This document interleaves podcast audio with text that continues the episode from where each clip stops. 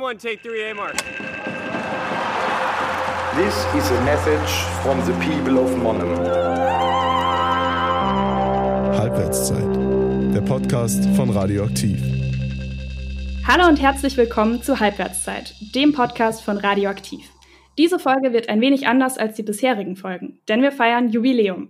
Im November 2000 haben wir erstmals begonnen, regelmäßig zu senden. Und damit feiert Radioaktiv in diesem Monat 20 Jahre Sendebetrieb. Anlässlich dieses Jubiläums gestalten wir vom Podcast Ressort zwei Spezialausgaben. In der ersten Folge, und das ist diese hier, sprechen wir mit ehemaligen Radioaktiv-ModeratorInnen, die jetzt in der Medienbranche aktiv sind. Dafür haben wir sehr spannende Gäste, die wir euch auch gleich vorstellen werden. Und mit ihnen werden wir über ihre Zeit bei Radioaktiv sprechen, was sie daraus mitgenommen haben, was sie jetzt beruflich machen und welche Herausforderungen sie im Laufe ihrer Karriere in der Medienbranche gegenüberstanden. Und natürlich geht es auch um Tipps für euch, wie ihr in der Medienbranche Fuß fassen könnt. Dafür wollten wir unter anderem auch mit Larissa Ries sprechen, die DJ und 1 Live-Moderatorin, die ihr sicherlich von Jan Böhmermanns Neo-Magazin Royal kennt.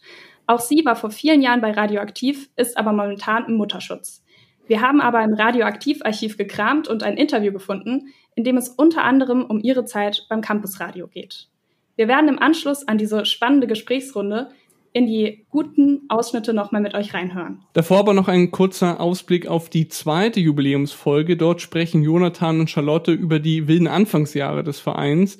Von dem ersten losen Arbeitskreis war es ein weiter Weg hin zum ersten regelmäßigen Sendebetrieb. Und dieser führte vorbei an einem provisorischen Studio im Mensa-Foyer, skeptischen Kommilitonen und großen Stars auf der ersten Radioaktivparty. Kommen wir aber jetzt zurück zu unserem heutigen Podcast. Mein Name ist Alina Knauber und die andere Stimme, die ihr gehört habt, gehört meinem Kollegen Levin Kubet.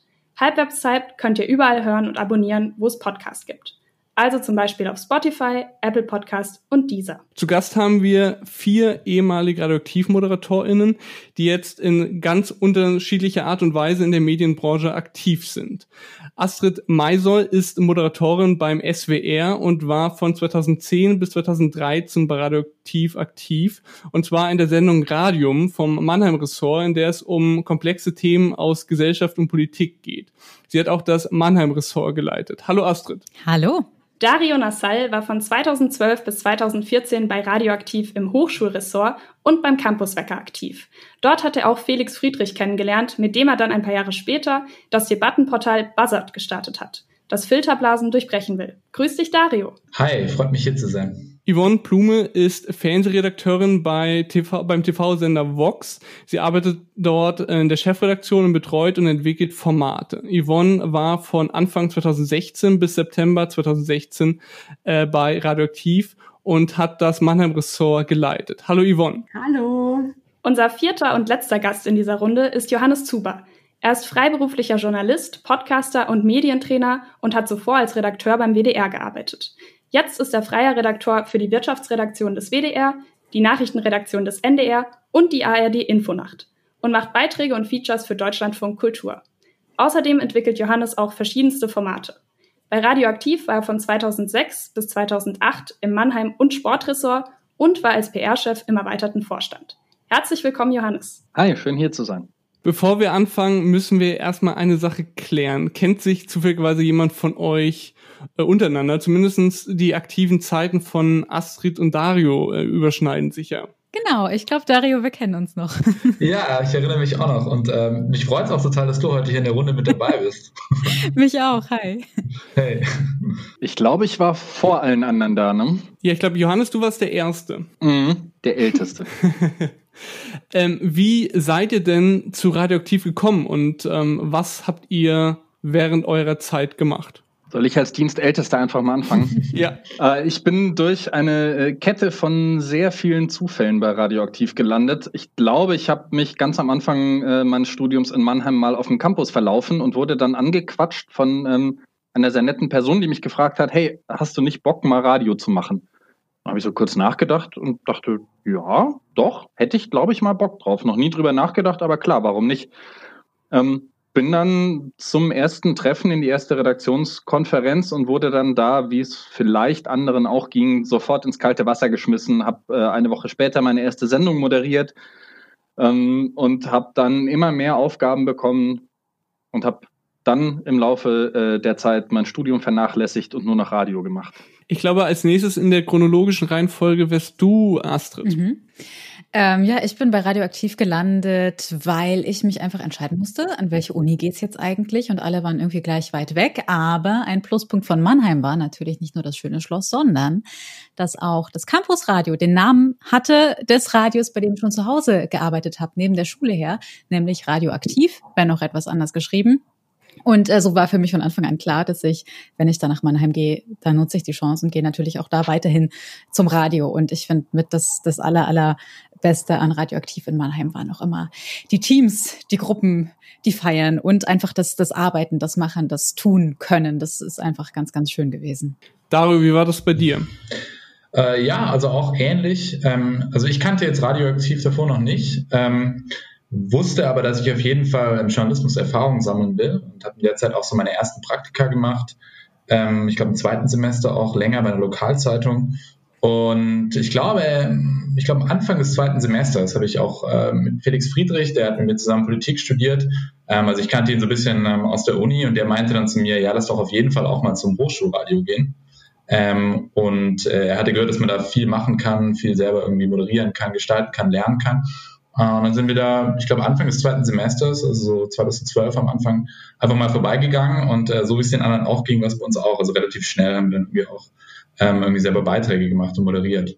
Yvonne, bei dir ist ja noch gar nicht so lange her oder fünf Jahre. Ja, es fühlt sich doch schon lange her an. also bei mir war das so, dass ich äh, tatsächlich einen dieser leuchtend orangen Aufkleber entdeckt habe, der irgendwo in der Mensa äh, an einem Tisch geklebt hat und dann neugierig geworden bin, weil ich davor auch schon so ein bisschen Radioluft schnuppern durfte. Und äh, ja, dann habe ich mich gemeldet und dachte tatsächlich ganz förmlich, mit einem Bewerbungsschreiben muss das laufen und habe mich per E-Mail dann mit Lebenslauf beworben und dann hieß es, ja, komm doch einfach mal vorbei. Und ja, dann äh, bin ich auch bei Radium dann ganz nett aufgenommen worden. Vielleicht anschließend direkt dazu, was war denn euer bestes und was war euer schlechtestes Erlebnis? Das, das ist äh, schwer zu sagen, was mein bestes und was mein schlechtestes Erlebnis war.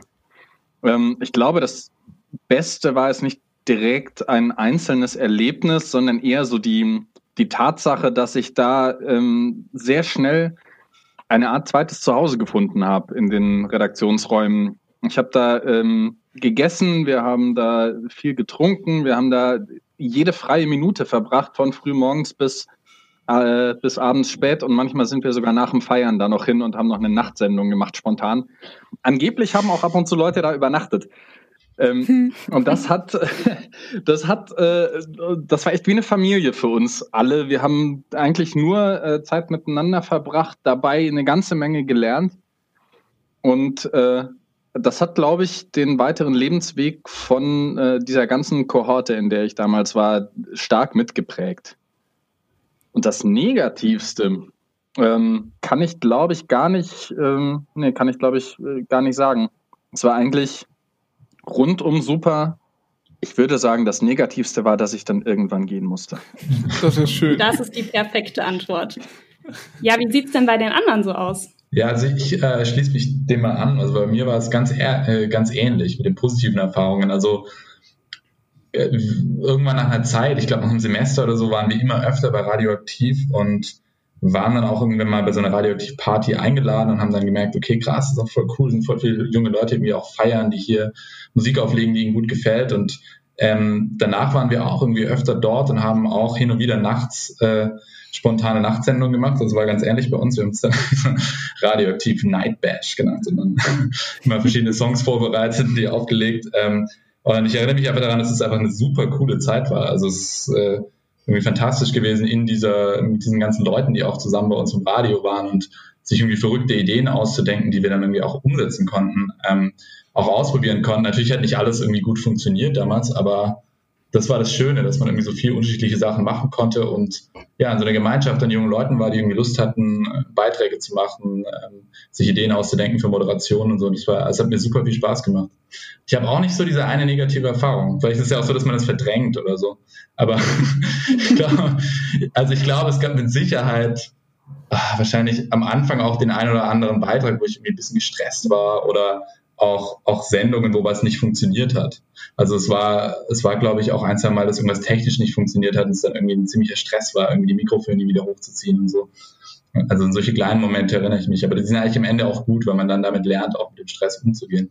Ich mache mal weiter. Also ich kann, ich glaube, Johannes, du hast das gesagt, äh, nur unterstreichen, dass radioaktiv wie so eine Art zweites Zuhause wurde. Dass man, also ich erinnere mich an diese durchgesessenen Couchen mit diesem weißen Überwurf, die dann irgendwann auch fleckig wurden. Und das Schönste war eigentlich immer auch nach den äh, Sitzungen, die man dann hatte, zusammen einfach da noch weiter abzuhängen und auch irgendwie mal was zu trinken und abends wegzugehen und wiederzukommen. Also die Gemeinschaft wirklich einfach, das war toll. Ähm, ich steuere jetzt an dieser Stelle aber auch noch mal was zum journalistischen Inhalt bei. Ähm, die beste Erfahrung war denn in dem Sinne vielleicht noch, dass durch die Campusradio-Mitarbeit es dann möglich war, dass ich noch mit einem anderen Co-Moderator auch das Schlossfest in Mannheim auf der großen Hauptbühne mal moderiert habe. Und äh, ich finde, daran sieht man halt einfach, dass äh, dadurch Chancen kommen, entstehen und man sie dann halt auch nutzen kann. Also das war halt echt super.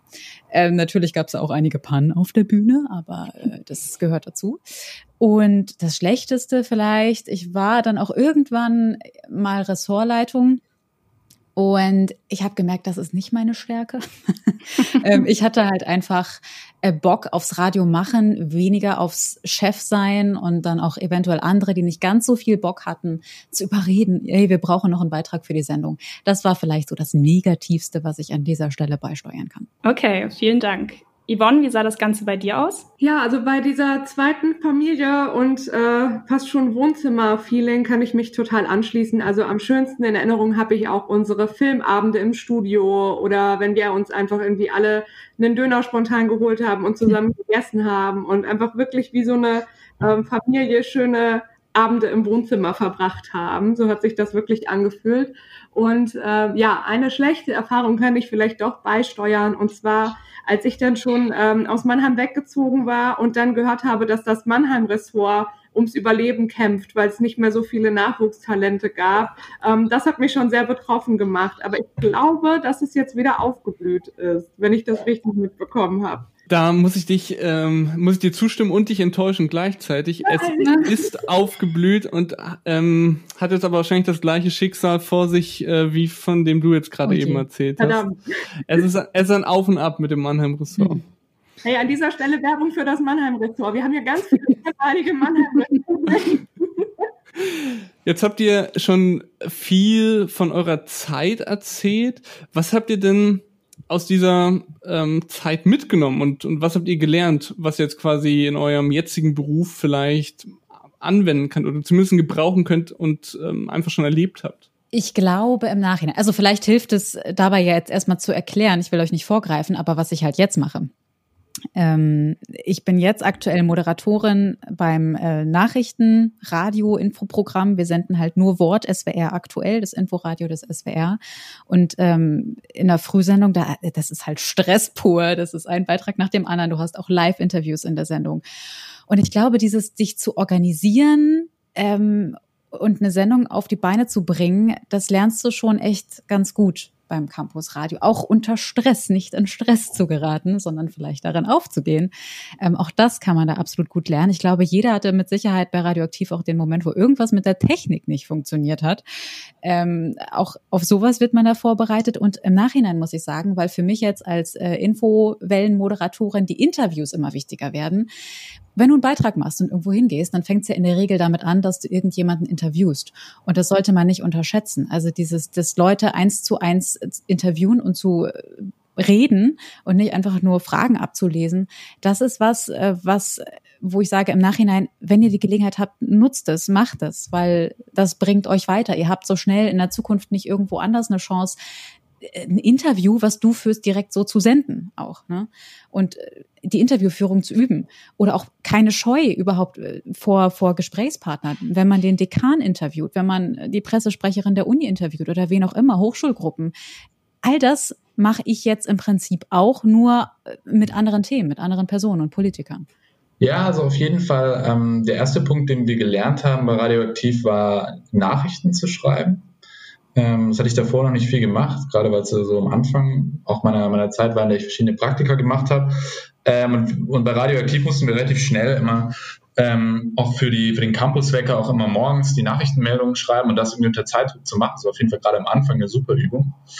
Äh, dann natürlich auch genau so eine Sendung, ein Sendekonzept irgendwie ähm, zusammenzustellen, sich da selbst zu organisieren und auch so ein bisschen die Angst vor dem Mikrofon zu verlieren einfach. Also vielleicht auch nochmal als Hintergrund, was, was ich jetzt mache, ist also ich Basat gegründet, Journalismus-Startup. Wir ähm, haben eine News-App aufgebaut, mit der eben Nachrichtenleserinnen und Nachrichtenleser aus ihrer eigenen Filterblase rauskommen, zu aktuellen Themen ganz viele verschiedene Stimmen aus der Medienlandschaft einen Überblick sehen, von links bis rechts. Und ähm, das haben wir zwar als App, also das heißt, wir schreiben viele Texte, aber wir haben das zum Beispiel auch ähm, gemeinsam mit dem Radiosender Detektor FM im vergangenen Jahr als ähm, Podcast gemacht.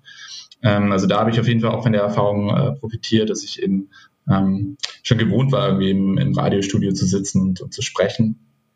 Und ähm, genau, klar, das nachrichtliche Schreiben ähm, hat mir dann auch später einfach total geholfen bei allen weiteren Praktika und ähm, Erfahrungen als freier Mitarbeiter. Ähm, genau, also beides war sehr hilfreich, würde ich sagen. Ja, ich schließe mich einfach mal an, ähm, damit ich nicht die Letzte wieder bin. ähm, also mir hat es tatsächlich ähm, sehr viel geholfen zu lernen und wirklich am eigenen Leib zu spüren, wie viel Vorbereitung für so einen Beitrag eigentlich notwendig ist und man kann sich das wahrscheinlich schon selbst ein bisschen vorstellen, beim Fernsehen potenziert sich das dann nochmal ein bisschen. Also da sind Vorläufe dann nicht eine Woche für einen Beitrag, sondern auch mal ein Jahr oder so. Und einfach da so ein bisschen diese Ruhe, die Gelassenheit und die Organisation, die dafür nötig ist, so Stück bei Stück zu erfahren, das hat mir wahnsinnig viel gebracht. Und äh, für mein Volontariat hat mir auch das nachrichtliche Schreiben wahnsinnig viel gebracht. Ähm, mir hat es geholfen, schon mal vor einem Mikrofon gestanden zu haben und äh, ja, wie Dario eigentlich auch schon gesagt hat, glaube ich, die Angst da so ein bisschen zu verlieren. Ähm, ich durfte dann auch äh, später mal ähm, Nachrichtensendung äh, beim Fernsehen dann plötzlich sprechen und hatte total Glück, dass ich einfach die Erfahrung da schon ein bisschen sammeln konnte. Und ähm, ja, also generell auch die Angst vor Menschen zu verlieren, was Interviews, was Umfragen angeht, was O-Töne einsammeln eingeht. Also ähm, da finde ich einfach, dass einem das Campusradio so ein schönes Sicherheitsnetz bietet, weil nicht so viel schiefgehen kann, wenn man was falsch macht und man dann darauf so ein bisschen sein Selbstbewusstsein aufbauen kann, dass es gar nicht so unmöglich ist, das alles zu schaffen und dass man eben mit ein bisschen Übung dann doch echt ganz gut darin werden kann. Das ist tatsächlich auch ähm, genau der Punkt, ähm, den ich, glaube ich, so am meisten mitgenommen habe durch meine Radioaktivzeit. Das, was äh, Astrid und Yvonne gerade gesagt haben dass man lernt, dass die Welt nicht untergeht, auch wenn mal alles schief geht und dass man einfach auf Teufel komm raus irgendwie weitermachen muss, weil es nichts Schlimmeres gibt, als Stille zu senden. äh, das, wenn ich mich dann so zurückerinnere an die Zeiten, als ich wie ein aufgescheuchtes Huhn durch die Redaktion gerannt bin, weil mal wieder das Mischpult abgestürzt war oder weil nichts funktionierte und der Techniker in einer Seelenruhe, ähm, die mich in, zur Weißglut getrieben hat, über den Gang geschlendert ist und gesagt hat, jetzt beruhigt euch erstmal. Ganz entspannt, weil wenn wir hektisch machen, dann müssen wir es zweimal machen, dann dauert es dreimal so lang. Und äh, das habe ich versucht, mir so ein bisschen anzueignen. Ich glaube, diese Seelenruhe habe ich nicht, äh, die Jan, der Techniker, damals hatte. Aber äh, es hat mir auf jeden Fall geholfen, äh, wenn ich bei, keine Ahnung, WDR 2 äh, nachmittags live auf dem Sender war und der Moderator beschlossen hat, es wäre doch witzig, wenn ich jetzt mal spontan aus dem Studio gehe und mich da alleine hat stehen lassen, ohne dass das abgesprochen war. Das hat dann natürlich irgendwie geholfen, ähm, diese Stille mit irgendwas zu überbrücken und nicht äh, sich sofort in die Hosen zu machen. Ja, vielleicht ist Campusradio so das beste Havarietraining. Das war ein tägliches Havarietraining. Das war die institutionalisierte Havarie, was wir da gemacht haben. ähm, ja, nachdem ihr jetzt so berichtet habt, was ihr gelernt habt und was ihr auch heute noch anwenden könnt. Ähm, wann wusstet ihr denn genau, was ihr beruflich machen wollt? Gab das da so eine Eingebung oder kam das dann mit der Zeit? Ja, also bei mir ist das echt so, dass sich das schon sehr lange herauskristallisiert hat. Also ich wollte als kleines Kind unbedingt äh, Hörbücher sprechen, das war mein großer Traum. Dann wollte ich irgendwann Buchautorin werden, aber es hatte immer mit Kreativität und mit Schreiben oder Sprechen zu tun. Und äh, ich habe mich dann einfach immer mehr ausprobiert. Also nach dem Abitur habe ich direkt ein Praktikum bei einer Fernsehproduktionsfirma gemacht, dann im Bachelorstudium direkt nochmal beim Radio ein Praktikum rangehängt und dann auch einen Nebenjob bei einem Radiosender gehabt. Im Master habe ich dann nebenbei das große Glück gehabt, dass ich in so einem Zweimann-Betrieb ähm, Beiträge für Galileo drehen durfte und da wieder ein bisschen Fernsehluft geschnuppert und äh, ja, dann eben begleitend zum Master die ganze Zeit noch ähm, radioaktiv und das Campusradio. Und auch wenn das jetzt negativ klingt, aber ich meine das wahnsinnig positiv, das hat mir total geholfen, mich zwischen Radio und Fernsehen dann nochmal zu entscheiden, weil ich gemerkt habe, dass diese eine Dimension mehr, das Bild, dann äh, doch nochmal interessanter für mich ist. Aber das hätte ich vielleicht viel schwieriger und viel langwieriger rausfinden müssen, wenn ich nicht die ganze Zeit noch das Campusradio gehabt hätte, um zu wissen, wie die Abläufe beim Radio so sind. Ja, das stimmt. Das kann auch in die Richtung helfen, auf jeden Fall. Astrid, war das bei dir auch schon so lange klar? Es war relativ lange klar. Also ich hatte eigentlich so immer zwei Ideen, entweder in Richtung Rechtsanwalt oder eben Journalismus. Und ich habe äh, bei meinem Vater im Geschäft immer jede Menge Zeitungen gelesen, Zeitschriften. Da war ich also im Bereich Presse sehr nah dran. Dann fing es halt an irgendwie mit der Lokalzeitung, dann mit dem Lokalradio. Und dann hat, ist das eine zum anderen gekommen und dann stand das relativ schnell fest, äh, dass ich äh, definitiv Journalismus machen möchte. Das war eine klare Sache und da ging es halt weiter. Also Uni, Campusradio, nebenher SWR, danach SWR, Volontariat, jetzt wieder SWR. also genau. Dario, wie sah das denn bei dir aus? Ja, also ich habe ähm, als Jugendlicher gerne geschrieben, ähm, habe dann irgendwie mit 16 auch so ein Kurzgeschichtenbuch äh, irgendwie zusammen, also drucken lassen und, und veröffentlicht. Und ähm, dann war irgendwie für mich klar, also ich würde eigentlich gerne was machen, äh, irgendwie in einem Feld arbeiten, in dem ich irgendwie schreibe. Und ähm, dann fand ich Journalismus ziemlich spannend und habe mich deshalb dann auch entschieden, äh, Politik zu studieren. Und hätte natürlich niemals gedacht, dass ich jetzt irgendwie Startup-Gründer bin oder so. Also das war irgendwie niemand Plan. Aber ich konnte mir schon ganz gut vorstellen, im Journalismus zu arbeiten. Ich habe dann irgendwie auch ein erstes Praktikum bei einer Lokalzeitung gemacht, bei der Stuttgarter Zeitung. Äh, und das hat mir total viel Spaß gemacht. Ich bin da irgendwie auch weiter geschrieben und eigene Serien gemacht und ähm, in der Zeit eben dann auch bei Radioaktiv angefangen und dann genau auch die üblichen Stationen bin ich durchlaufen. Also irgendwie Praktikum beim Fernsehen, ähm, Praktikum im Radio, dann bei anderen Zeitungen. Dann war ich nach dem Bachelor bei der Süddeutschen, habe da auch ein bisschen weitergeschrieben als Freier und ähm, hatte damals dann ähm, mit Felix Friedrich zusammen, der auch bei Radioaktiv war, irgendwie die Idee, eine Plattform zu gründen, auf der man sieht, was viele verschiedene Stimmen aus verschiedenen Ländern eigentlich zu aktueller Politik sagen, weil wir das Gefühl hatten, eigentlich als Politikstudenten wäre es spannend, da einen Überblick zu bekommen. Ähm, aber wir hätten niemals gedacht, dass es irgendwie ein Startup wird. Wir dachten, wir gründen auch so eine Plattform und äh, sind es dann aber nach dem Master angegangen, ähm, haben das Vollzeit probiert und so bin ich quasi in dieses Journalismus-Startup reingekommen.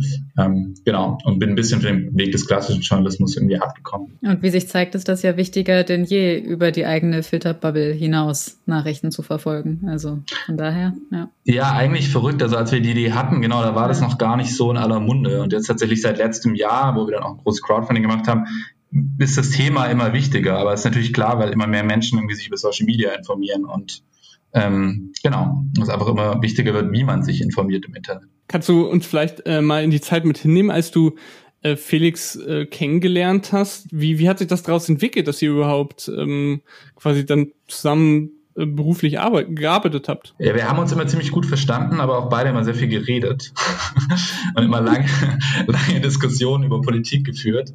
Und ähm, irgendwie war Felix, also ich fand, das einfach irgendwie, war sehr begeisterungsfähig oder ähnlich enthusiastisch wie ich. Und ähm, wir haben uns beide immer in alle möglichen Ideen irgendwie auch reingesteigert. Äh, das war irgendwie auch ganz lustig, als wir bei Radioaktiv waren, weil wir dann halt nach einer Zeit eben ähm, im Campuswecker dann immer so eigene Ideen irgendwie entwickelt haben für irgendwie so verschiedene Serien. Wir hatten zum Beispiel mal einen Typ, den wir äh, angerufen haben, der äh, hieß immer der coole Typ. und das war, das war ein Kumpel von uns, der dann äh, mit, mit, einem, mit einem Soundeffekt, quasi mit tieferer Stimme irgendwie äh, in der Sendung war manchmal und manchmal so Sachen gesagt hat wie, spielt mal irgendwie entspanntere Musik oder solche Sachen. Und ähm, da haben wir einfach irgendwie gemerkt, okay, es macht irgendwie Spaß, zusammen an Ideen zu arbeiten und, und Projekte irgendwie äh, durchzuziehen. Und so hat sich das irgendwie entwickelt, dass wir generell einfach sehr gut befreundet waren und uns dann beide in diese Idee reingesteigert hatten, eine Plattform zu gründen, ähm, die irgendwie neuen Zugang gibt zu Online-Medien und eben nicht nur als irgendwie selber ein Online-Medium zu machen, das heißt nicht nur, aber einfach nicht selber ein Online-Medium zu machen, sondern zu sagen, wir versuchen irgendwie den Zugang zu verändern, wie Menschen Online-Medien konsumieren. Also wir hatten irgendwie so eine Idee mit einer Karte am Anfang und das war noch zwischen Bachelor und Master und dann haben wir uns irgendwie hingesetzt und haben verschiedene Zeichnungen zusammen auf Papier angefertigt und irgendwie überlegt, das wäre großartig, wenn wir so eine Plattform gründen könnten. Genau, also wir waren beide, glaube ich, schon auch ein Stück weit naiv. Also ich hätte niemals gedacht, dass es so lange dauern würde, um ein Startup irgendwie aufzubauen. ähm, aber deswegen haben wir es halt auch gemacht und irgendwie beide ähnlich enthusiastisch und ja, vor allem auch durch diese Radioaktivzeit irgendwie näher zusammengefunden und ähm, gemerkt, wie es ist, zusammen zu arbeiten. Hm. Da äh, darf ich an der Stelle noch was sagen. Ja, ähm, gerne. Weil, was du gerade erzählt hast, also dass ihr so eigene Formatideen für die Frühsendung entwickelt habt, dass ihr vielleicht auch euch gefunden habt. Ich glaube, das sind Dinge, die ich hier nochmal unterstreichen würde, weil das Campusradio ist genau dafür der Ort. Das wird auch äh, später, selbst wenn man nur einen, in Anführungszeichen stinknormalen BME macht äh, oder auch ein Kollegengespräch macht, es wird immer wichtiger, dass du deinen eigenen Stil findest, wie du erzählst. Es, es muss nicht immer alles äh, klingen, wie es auf dem Papier geschrieben steht, sondern find deinen eigenen Stil, find deine eigenen Ideen. Und dafür ist das Campusradio genau der richtige Platz, weil wenn du später beim öffentlich-rechtlichen mal landen solltest, das kann ich nur aus meiner Erfahrung sagen, wird es auch mhm. immer schwieriger, eigene Formatideen umzusetzen die Hürde ist viel höher. Ja. ja, das stimmt auf jeden Fall. Das ist auch echt ein, ein sehr spannendes Projekt, was ihr da angefangen habt. Ähm, ja, Johannes, wie war das bei dir? War das bei dir am Anfang klar oder hat das auch eine Weile gedauert, bis du deine Richtung gefunden hast? Äh, das hat bei mir tatsächlich sehr lange gedauert. Ähm, ich habe äh, in Mannheim angefangen zu studieren, Gott weiß warum. Äh, ich habe Politikwissenschaft gemacht. weiß der Himmel, warum ich das gemacht habe. Und äh, bin dann, äh, wie ich vorhin kurz gesagt habe, echt durch Zufall bei, bei Radioaktiv gelandet und äh, dachte eigentlich immer so, ja, Medien, Journalismus, das ist was für so richtig, das ist was für, für Leute mit riesigem Ego und großem Sendungsbewusstsein und da passe ich irgendwie nicht so richtig rein und habe dann gemerkt. Ähm, ist das nicht so? das ist, glaube ich, erst über die Jahre gekommen. wurde ich versaut. Nee, Sendungsbewusstsein vielleicht. Äh, Nee, aber ich habe hab nie gedacht, dass das eine Möglichkeit für mich wäre, da tatsächlich mal professionell zu arbeiten. Und ähm, das hat so Spaß gemacht und äh, ich glaube, dass ich da auch, auch ähm, ein kleines bisschen Talent vielleicht für gezeigt habe und habe dann relativ schnell über radioaktiv angefangen, auch woanders zu arbeiten. Ich habe dann für den Mannheimer Morgen gearbeitet und da die Hochschulseite gemacht und habe dann für den SWR angefangen zu arbeiten und habe dann ähm, darüber hinaus so gut wie gar nicht mehr äh, den Fuß in äh, das schöne Politikwissenschaftsgebäude gesetzt und dachte, irgendwas muss ich dann aber auch nochmal auf dem Papier haben, außer vielen schönen Erfahrungen und vielen äh, Mitschnitten von betrunkenen Nachtsendungen. Und äh, habe mich dann entschlossen, schweren Herzens äh, Mannheim zu verlassen und radio radioaktiv damit auch zu verlassen. Und bin nach Dortmund und habe dann Journalistik da studiert habe im Prinzip mir gedacht, wenn ich eh die ganze Zeit beim Radio rumhänge und Radio mache und äh, für die Zeitung schreibe und mich äh, journalistisch weiterbilde, dann lasse ich, dann will ich auch was studieren, wo ich am Ende einen Bachelorabschluss dafür kriege. Und das habe ich dann äh, gemacht. Also bei mir war radioaktiv die Einstiegsdroge sozusagen. Jetzt haben wir schon äh, erste Einblicke, kleine Sneak Previews in eurem Beruf bekommen. Da wollen wir jetzt mal ein bisschen genauer eingehen und machen das so ein bisschen nach und nach. Und ähm, ich würde sagen, wir fangen mal mit Dario an. Ähm, Dario hat ja schon erzählt, dass er mit äh, Felix Friedrich äh, Buzzard gegründet hat, äh, eine Plattform, ähm, auf der zu verschiedenen Themen unterschiedliche Perspektiven dargestellt werden. Und zu jedem Thema werden dann die unterschiedlichen Ansichten von verschiedenen Medien eben dargestellt, von, von links bis rechts. Ihr, ihr wollt damit Diskussionen anstoßen und Denkmuster durchbrechen und habt äh, dabei prominente UnterstützerInnen wie den Krawall-Kolumnist Jan Fleischhauer oder die stellvertretende Chefredakteurin von Zeit Online Maria Exner gewonnen. Und äh, ihr wart gleich zu Beginn eures Unterfangens bei Buzzard einem recht großen Shitstorm aus der Medienbranche ausgesetzt. Die Kritik war, dass ihr neben den großen Medien wie dem Spiegel oder der FAZ auch rechtsextreme Blogs wie das rassistische Portal Politically Incorrect oder die rechtsradikale Seite Journalistenwatch Platz eingeräumt habt und damit auch ihren Botschaften.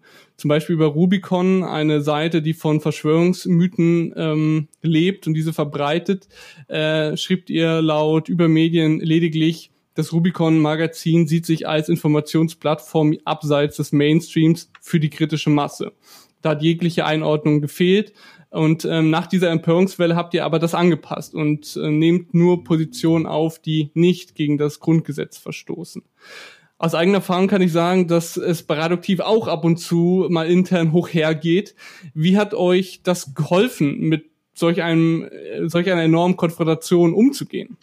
Ja, also man muss erst mal sagen, genau, wir hatten das Projekt davor, äh, also schon vor diesem Crowdfunding mit den prominenten Unterstützern und auch vor dem äh, Shitstorm, ähm, eine Weile gemacht, aber eben eher als Prototyp. Also da haben wir einfach viel rumprobiert auch. Wir haben irgendwie wöchentlich Debatten veröffentlicht, haben da irgendwie dieses ganze System überhaupt das entwickelt, dass man irgendwie zu aktuellen Themen Pro- und Kontrapositionen zeigt und das irgendwie dieses Format irgendwie auch aufbaut und haben halt irgendwie oft Feedback von Usern ähm, dazu bekommen, irgendwie alle zwei Wochen Umfragen rumgeschickt über uns für Newsletter und irgendwie versucht zu lernen, wie kann man so ein Format aufbauen.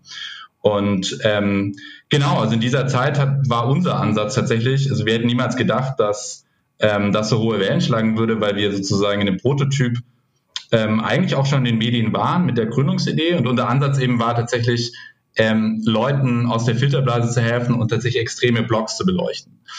Es ist natürlich dann irgendwie zwei Jahre später, also nach diesem, nach diesem Fall mit P-News zum Beispiel, was kritisiert wurde, ähm, glaube ich, doch noch deutlich wichtiger geworden, irgendwie Medien einzuhalten. Es war vielleicht schon immer wichtig.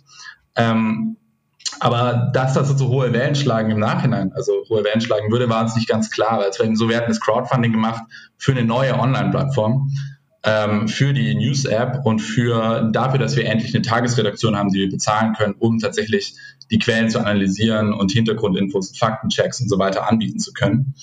Ähm, davor waren wir eigentlich Projekt mit, mit vielen Ehrenamtlichen, ein bisschen wie radioaktiv und da waren eben natürlich viele Leute dabei, die auch irgendwie einfach mal ein Praktikum gemacht haben oder umsonst dabei geschrieben haben und für diesen Prototyp irgendwie Quellen zusammengefasst haben. Deswegen waren manche dieser Einordnungen, wie zum Beispiel jetzt die zu Rubicon, nicht besonders gut, muss man schon sagen. Ähm, aber dann im Nachhinein, also ich, ich glaube, diese Kritikwelle war, war wichtig für uns, weil sie uns einfach nochmal gezeigt hat, wie extrem wichtig es ist bei so einem Projekt, das wir machen, eben ähm, Quellen gut einzuordnen und sich ganz genau zu überlegen, wo, wo so rote Linien im Diskurs auch sein müssen. Ähm, weil unser Ansatz ist eben, wir wollen irgendwie den Diskurs fördern, wir wollen nicht, dass irgendwie Demokratie schädliche Stimmen dadurch mehr Gehör finden. Gleichzeitig glauben wir eben auch, dass es trotzdem wichtig ist, äh, den Leuten tatsächlich ein breit wie mögliches Spektrum zu bieten und ihnen zu zeigen, dass man irgendwie verschiedene Positionen ernst nimmt und sie nicht irgendwie erziehen will mit, mit der Art von Journalismus, die man macht. Also das ist schon, glaube ich, nach wie vor unser Ansatz. Ich glaube, es ist extrem wichtig, aber dazu gibt es natürlich verschiedene Meinungen. So. Ähm, ja, aber ich muss sagen, also natürlich hatten wir bei Radioaktiv auch manchmal irgendwie stressige Situationen, aber ganz persönlich kann ich schon sagen, das war schon eine extrem stressige Situation für uns, ähm, diese Kritikwelle umzugehen ähm, einfach weil wir davor nicht gewohnt waren, so einer großen Öffentlichkeit zu stehen und weil wir natürlich, also als, als, als Gründer, als Medienmacher natürlich niemals gedacht hätten, dass wir mit dem Vorwurf konfrontiert werden, irgendwie Rechten mehr Gehör zu verschaffen. Das war niemals unsere Absicht so. Ähm, und das ist dann schon ganz schön krass, wenn man persönlich mit sowas konfrontiert wird ähm, und da dann auch irgendwie ganz viele Interviews zu geben äh, gibt und ähm, genau darauf antworten muss. Aber ich glaube jetzt mittlerweile, also es ist jetzt ähm, vor etwas über einem Jahr gewesen, diese Kritikwelle, ähm, haben wir das ganz gut hinbekommen. Also wir haben jetzt äh, irgendwie 1800 Quellen in der Datenbank, die sehr genau analysiert. Wir ordnen alle Quellen ein, die wir irgendwie wiedergeben. Wir haben ganz klar gesagt, wo bei uns rote Linien sind. Und genau, arbeiten jetzt auch mit vielen Partnern zusammen, wie der Landeszentrale für politische Bildung zum Beispiel oder auch den Kultusministerien und ähm, überlegen, wie man dieses Konzept jetzt auch an Schulen bringen kann, um eben eine kritische Haltung gegenüber Medien zu fördern. Also alles in allem, wie ich sagen, die Kritikwelle hat uns geholfen. Radioaktiv war vielleicht ein bisschen in Vorbereitung darauf, aber nicht ganz, weil es auf jeden Fall irgendwie doch nochmal ganz andere Ausnahme, äh, Ausmaße angenommen hat. Genau. Ja. Ja, du äh, hast jetzt bereits gesagt, Radioaktiv hat euch auf jeden Fall schon ein bisschen geholfen, war aber doch noch mal eine andere Hausnummer. Wie sieht es denn bei den anderen aus? Hat euch Radioaktiv sozusagen ein dickeres Fell gegeben? Oh ja, dickeres Fell ist schwierig, weil wir natürlich doch alle in so einem sehr geschützten Kosmos waren und ähm, ja, also auch bei der Sendungskritik äh, mehr Lob als äh, vielleicht harsche Kritik da gefallen ist. Ähm, und äh, bei den Zuhörern ist das ja auch meistens relativ überschaubar. Aber ich glaube, ähm, wofür das auf jeden Fall hilft, ist, ähm, ja, also was wir vorhin auch schon gesagt haben, dass man eben nicht so viel Angst hat.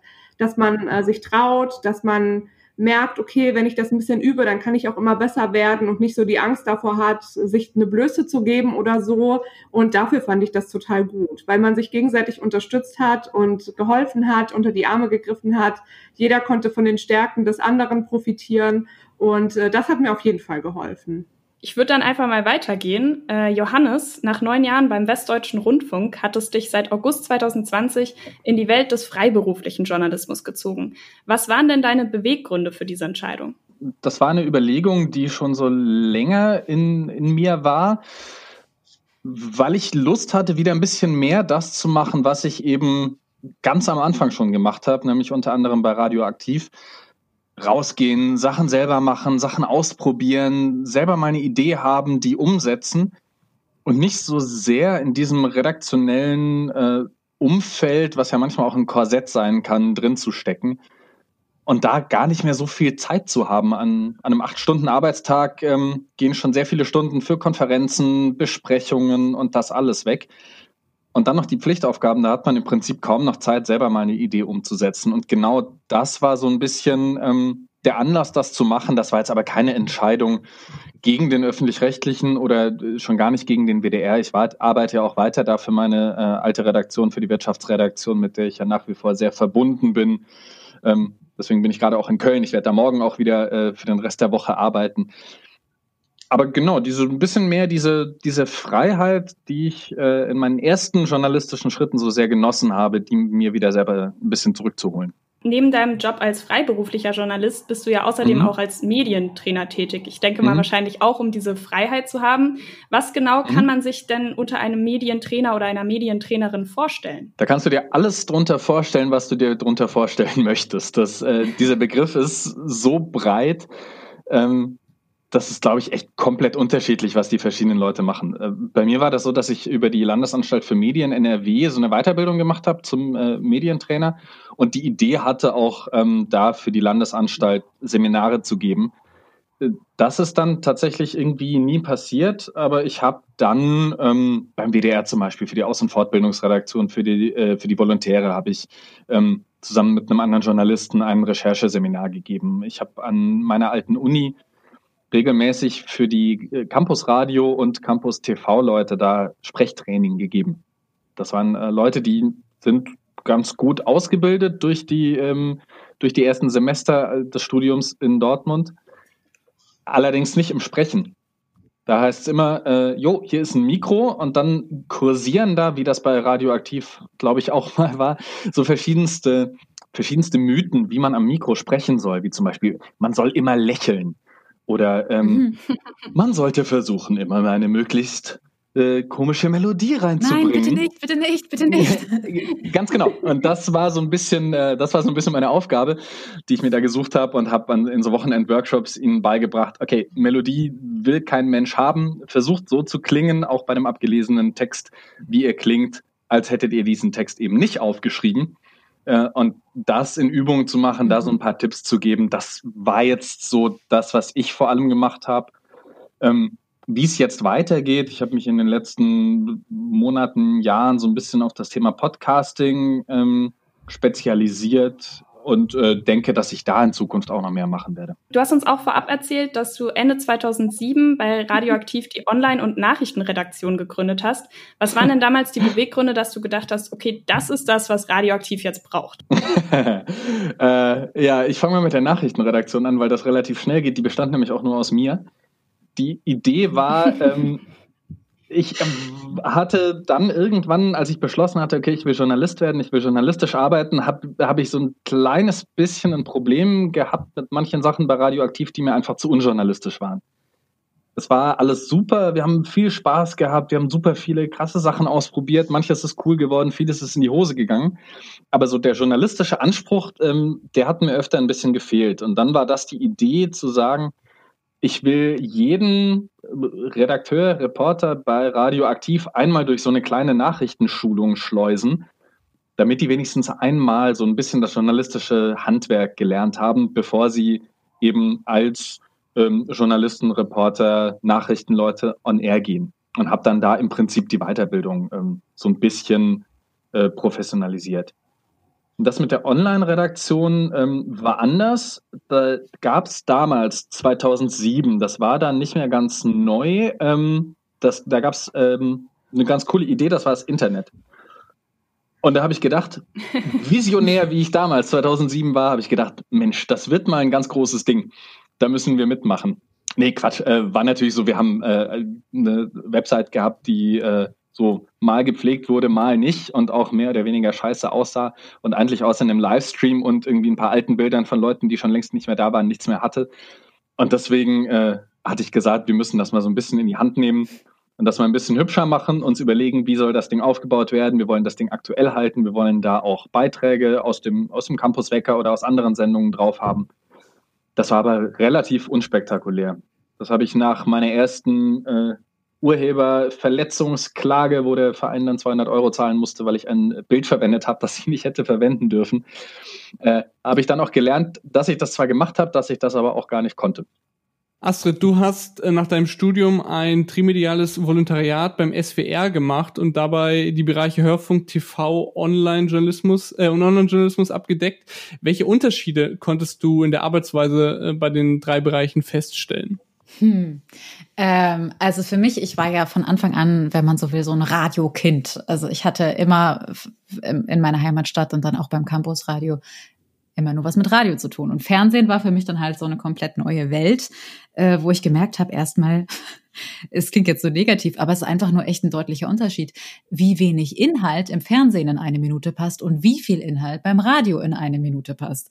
Wenn du natürlich beim Radio alles zutextest, natürlich möglichst verständlich und klar, dann passt da so viel rein und beim Fernsehen äh, lass einfach mal die Bilder atmen. Also texte nicht alles zu. Äh, das war so für mich, glaube ich, die die biggest lesson. Ähm, außerdem war, sage ich mal so, mein, mein stärkstes Standbein auch schon vorher so die Nachrichten. Das hatte ich auch parallel zur Uni dann schon ähm, bei das Ding in Baden-Baden gemacht. Und daher habe ich mich total safe und sicher gefühlt eigentlich in diesem na neutralen Nachrichten Jargon, äh, aber wo es dann auch beim Fernsehen speziell irgendwie mal darum ging, emotionale Reportagen und sowas zu machen, äh, das war dann schon äh, was Neues und eine Herausforderung. Und ich erinnere mich an eine Sprechtrainerin, die dann sagte, mach's noch mal. Und ich so, mein Gott, ähm, noch mit mehr Emotion. Und äh, ja, ja, das war dann schon spannend für mich. So ein Volo bei den öffentlich-rechtlichen ist ja ein Traum für viele angehende JournalistInnen und ModeratorInnen. Was sind da deine Tipps, um einen Platz zu ergattern? Hm. Puh, ähm, man sollte sich nicht entmutigen lassen, wenn es beim ersten Mal nicht klappt. Ich kenne so, so viele, bei denen es nicht beim ersten Anlauf geklappt hat. Ähm, sei es, dass die beim ersten Anlauf in der Bewerbung nicht mal genommen wurden, weil keine Ahnung von, ich, ich lüge jetzt mal, keine Ahnung, 500 Bewerbungen, am Ende werden hm, 30 in die Auswahlrunde eingeladen oder so. Ja, entweder ich zum Beispiel. Ja?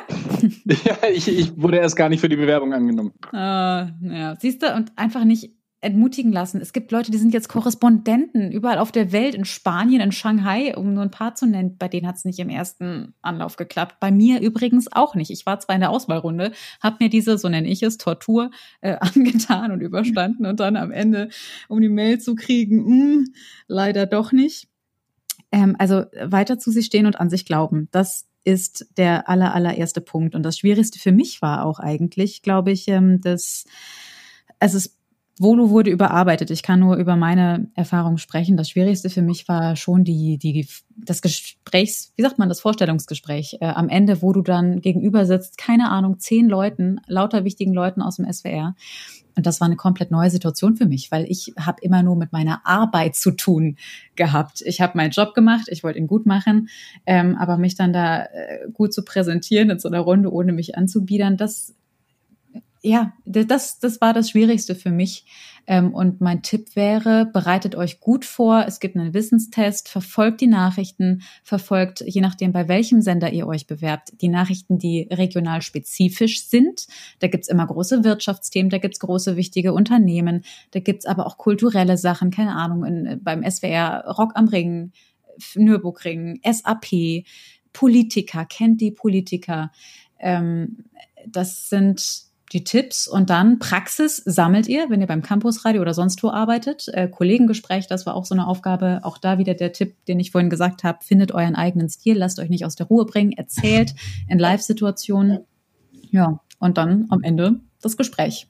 Und es ist normal, wenn es nicht im ersten Anlauf klappt mal die Frage an alle, was sind denn bei euch die Tipps? Ähm, was würdet ihr jungen ModeratorInnen, jungen JournalistInnen empfehlen? Wie fasst man am besten Fuß in der Medienbranche? Also ich würde tatsächlich auch sagen, praktische Erfahrung ist das A und O. Also zum einen, weil ihr euch selbst sicherer werdet und zum anderen, weil das natürlich auf dem Lebenslauf auch gut aussieht.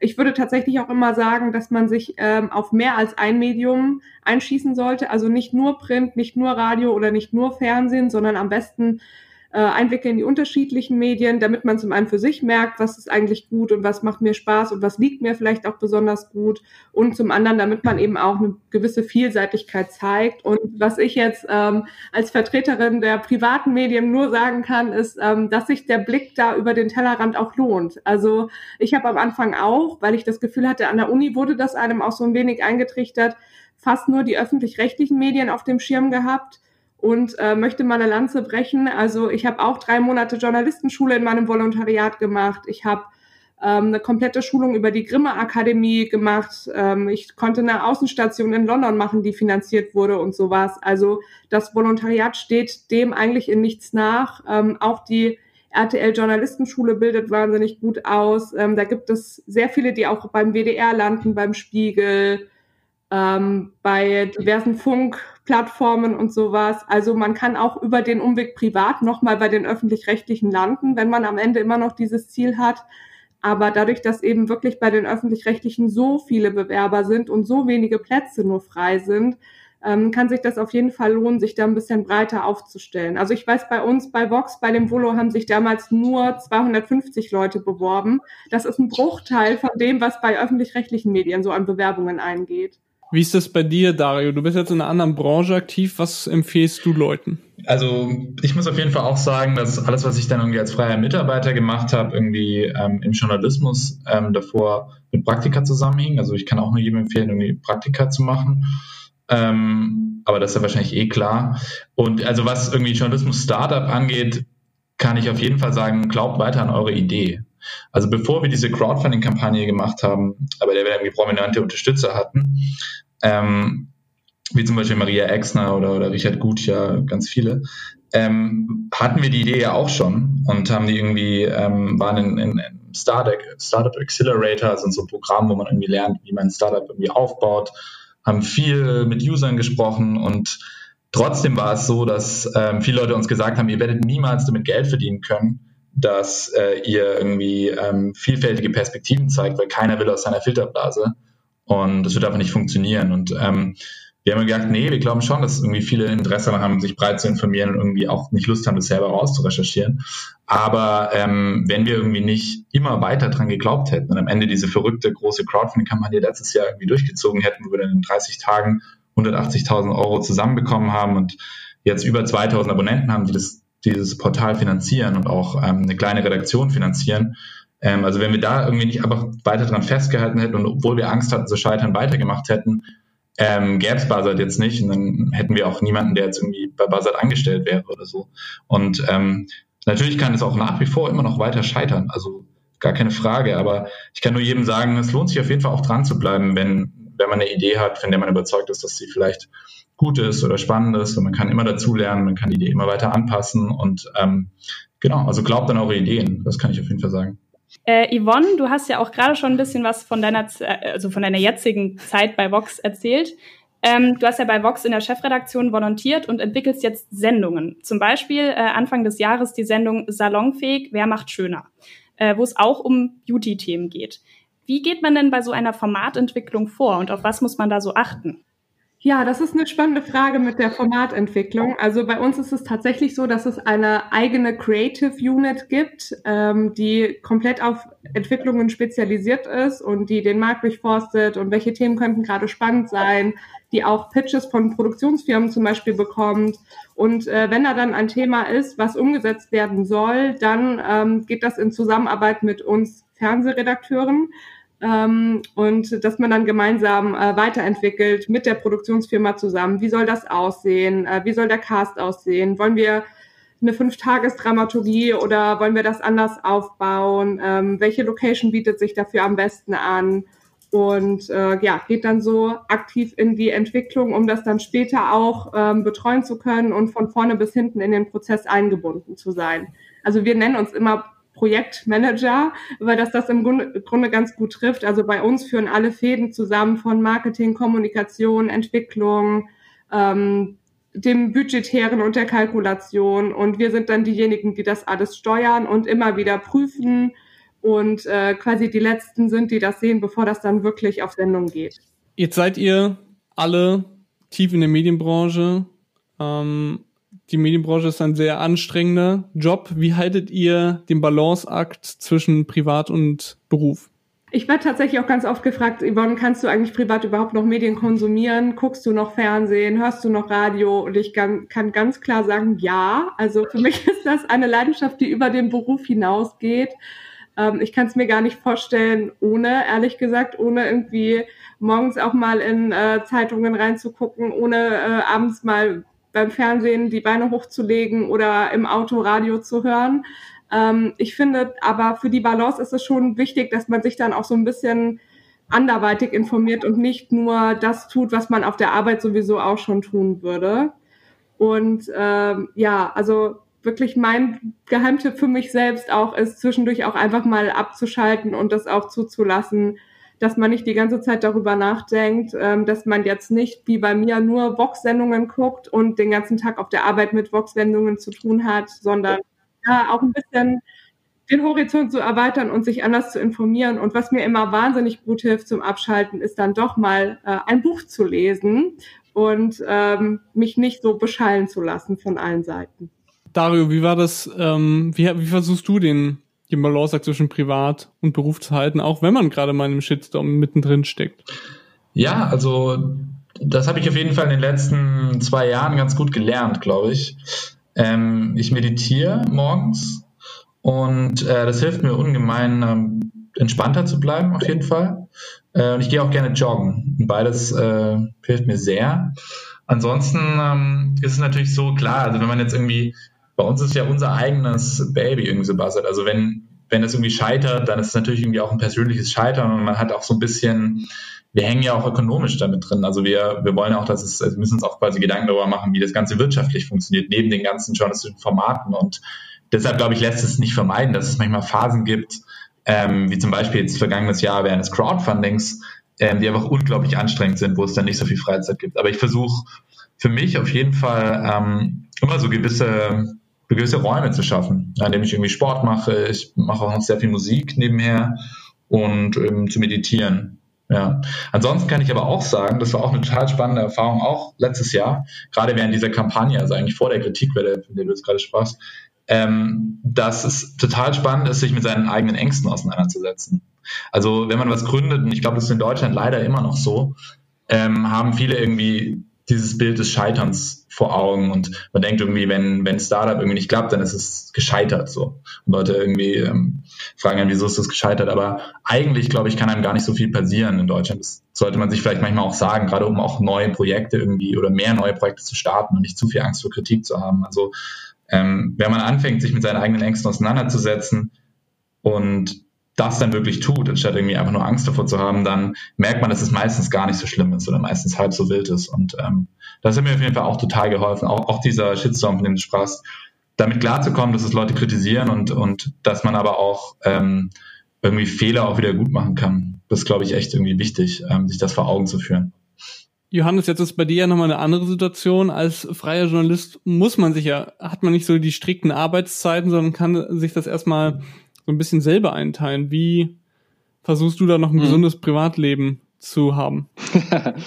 ähm, da bin ich bestimmt nicht äh, kein, kein Prototyp für einen freiberuflichen Journalisten, weil ich tatsächlich ziemlich entspannt bin, was das angeht. Also ich mache mich jetzt nicht verrückt, weil ich Panik habe, wo ähm, mein nächstes Honorar herkommt oder nicht ich bin da relativ entspannt. Ich glaube, das Wichtigste ist, dass man sich nicht, nicht so sehr verkrampft auf ein Ziel und sagt, ich will jetzt unbedingt äh, Moderatorin bei 1 Live werden und dann alles versucht, um das zu erreichen, sondern dass man vielleicht sagt, hey, und so ein bisschen äh, das, was Dario gerade gesagt hat, und wenn es nicht klappt, mein Gott, das ist kein Weltuntergang. Dann mache ich halt was anderes. Ich hab, ähm, bin eigentlich ähm, bis heute ständig bei irgendwas gescheitert. Ich habe es gerade vorhin kurz erwähnt. Ich wurde beim WDR nicht angenommen fürs Volontariat. Bin dann zur Zeitung, ähm, habe das dann gemacht und das hat mir Spaß gemacht und bin danach dann zum Radio. War dann angestellt, das war ganz das war cool ähm, und bin jetzt wieder freiberuflich und ähm, versuche mir die Sachen zu suchen und eine gesunde Mischung zu haben zwischen den Sachen, die mir eine gewisse Sicherheit geben und den Sachen, die mir sehr viel Spaß machen. Und wenn ich an den Sachen arbeite, die mir sehr viel Spaß machen, dann brauche ich äh, mir keine, keine Sorgen um Work-Life-Balance zu machen, weil mir das Spaß macht und dann bin ich auch nach zehn Stunden nicht äh, Arbeit nicht fertig oder äh, braucht dann einen Schnaps oder so. Und bei den anderen Sachen muss ich, muss ich, glaube ich, dann jeder für sich auch überlegen, wie viel muss ich wirklich arbeiten, ähm, um mir das leisten zu können, was ich mir leisten möchte. Und ähm, welches, welchen Grad an Sicherheit brauche ich? Und wenn man eine sehr, sehr unsichere Person ist, die, die unbedingt ähm, im Prinzip jeden Schritt ähm, von jetzt an bis zum Tod durchgeplant haben möchte, dann kann ich das Freiberufler-Dasein echt nicht empfehlen. Aber wenn man sagt, ich habe Bock, ähm, diese Freiheit zu nutzen und dann ist es auch nicht so dramatisch, wenn mal in einem Monat ein bisschen weniger Geld reinkommt, dafür im nächsten Monat ein bisschen mehr. Ähm, ich glaube, da muss man einfach so ein bisschen ähm, auf, auf, äh, auf Sicht fahren, wie man, wie man so schön sagt, und, äh, und so ein bisschen entspannt bleiben. Und im Zweifelsfall kann man immer noch sagen, Dario hat schon gesagt, man fällt nicht allzu tief in Deutschland, dann macht man halt was anderes. Das ist dann, dafür muss man, glaube ich, dann offen bleiben und das nimmt einem dann ganz viel von dieser Angst, die einen natürlich ähm, täglich begleitet. Ich finde das total gut, dass du das sagst, weil ähm, da finde ich auch, muss man total ähm, darauf achten, wenn man sich vorstellt, was man gerne für einen Beruf, äh, Beruf ergreifen möchte, dass es da eben auch, was das angeht, wahnsinnig Unterschiede gibt. Also bei mir zum Beispiel, ich bin fest angestellt, da ist das genau getaktet. Ich weiß, was am Ende des Monats da ist und ich genieße das total. Ich kenne aber auch Kollegen, die da äh, ausbrechen müssen und dann eben doch wieder so eine freie Tätigkeit anstreben. Und äh, da hilft auch am besten, wenn man das einfach mal ausprobiert und am Ende vielleicht doch merkt, dass einem etwas liegt, was man vorher für unmöglich gehalten hat. Astrid, wie ist das bei dir? Hat man als SWR-Redakteurin noch ein Privatleben? Manchmal ist es schwierig, aber doch klar, doch natürlich, man hat eins. Ähm, das Herausforderndste ist eigentlich, wenn man vielseitig einsetzbar ist, wird man auch vielseitig eingesetzt und zu allen möglichen Uhrzeiten. Und die Frühsendung beginnt dann halt um vier Uhr. Um vier Uhr bist du da. Das heißt, dass du abends möglichst früh schlafen gehst. Und dann sieht man sich, seinen Partner, wenn man ihn hat, vielleicht nicht so sehr, äh, dass man sich da mal verpasst äh, für eine Woche. Das kann schon passieren. Aber umso wichtiger ist es wirklich, dass man sich Freiräume schafft. Ich habe ganz bewusst zum Beispiel äh, manche Apps und Programme für die Arbeit, wie ich erreichbar bin, habe ich nicht auf meinem privaten Handy, weil dann ist irgendwann auch mal Sense.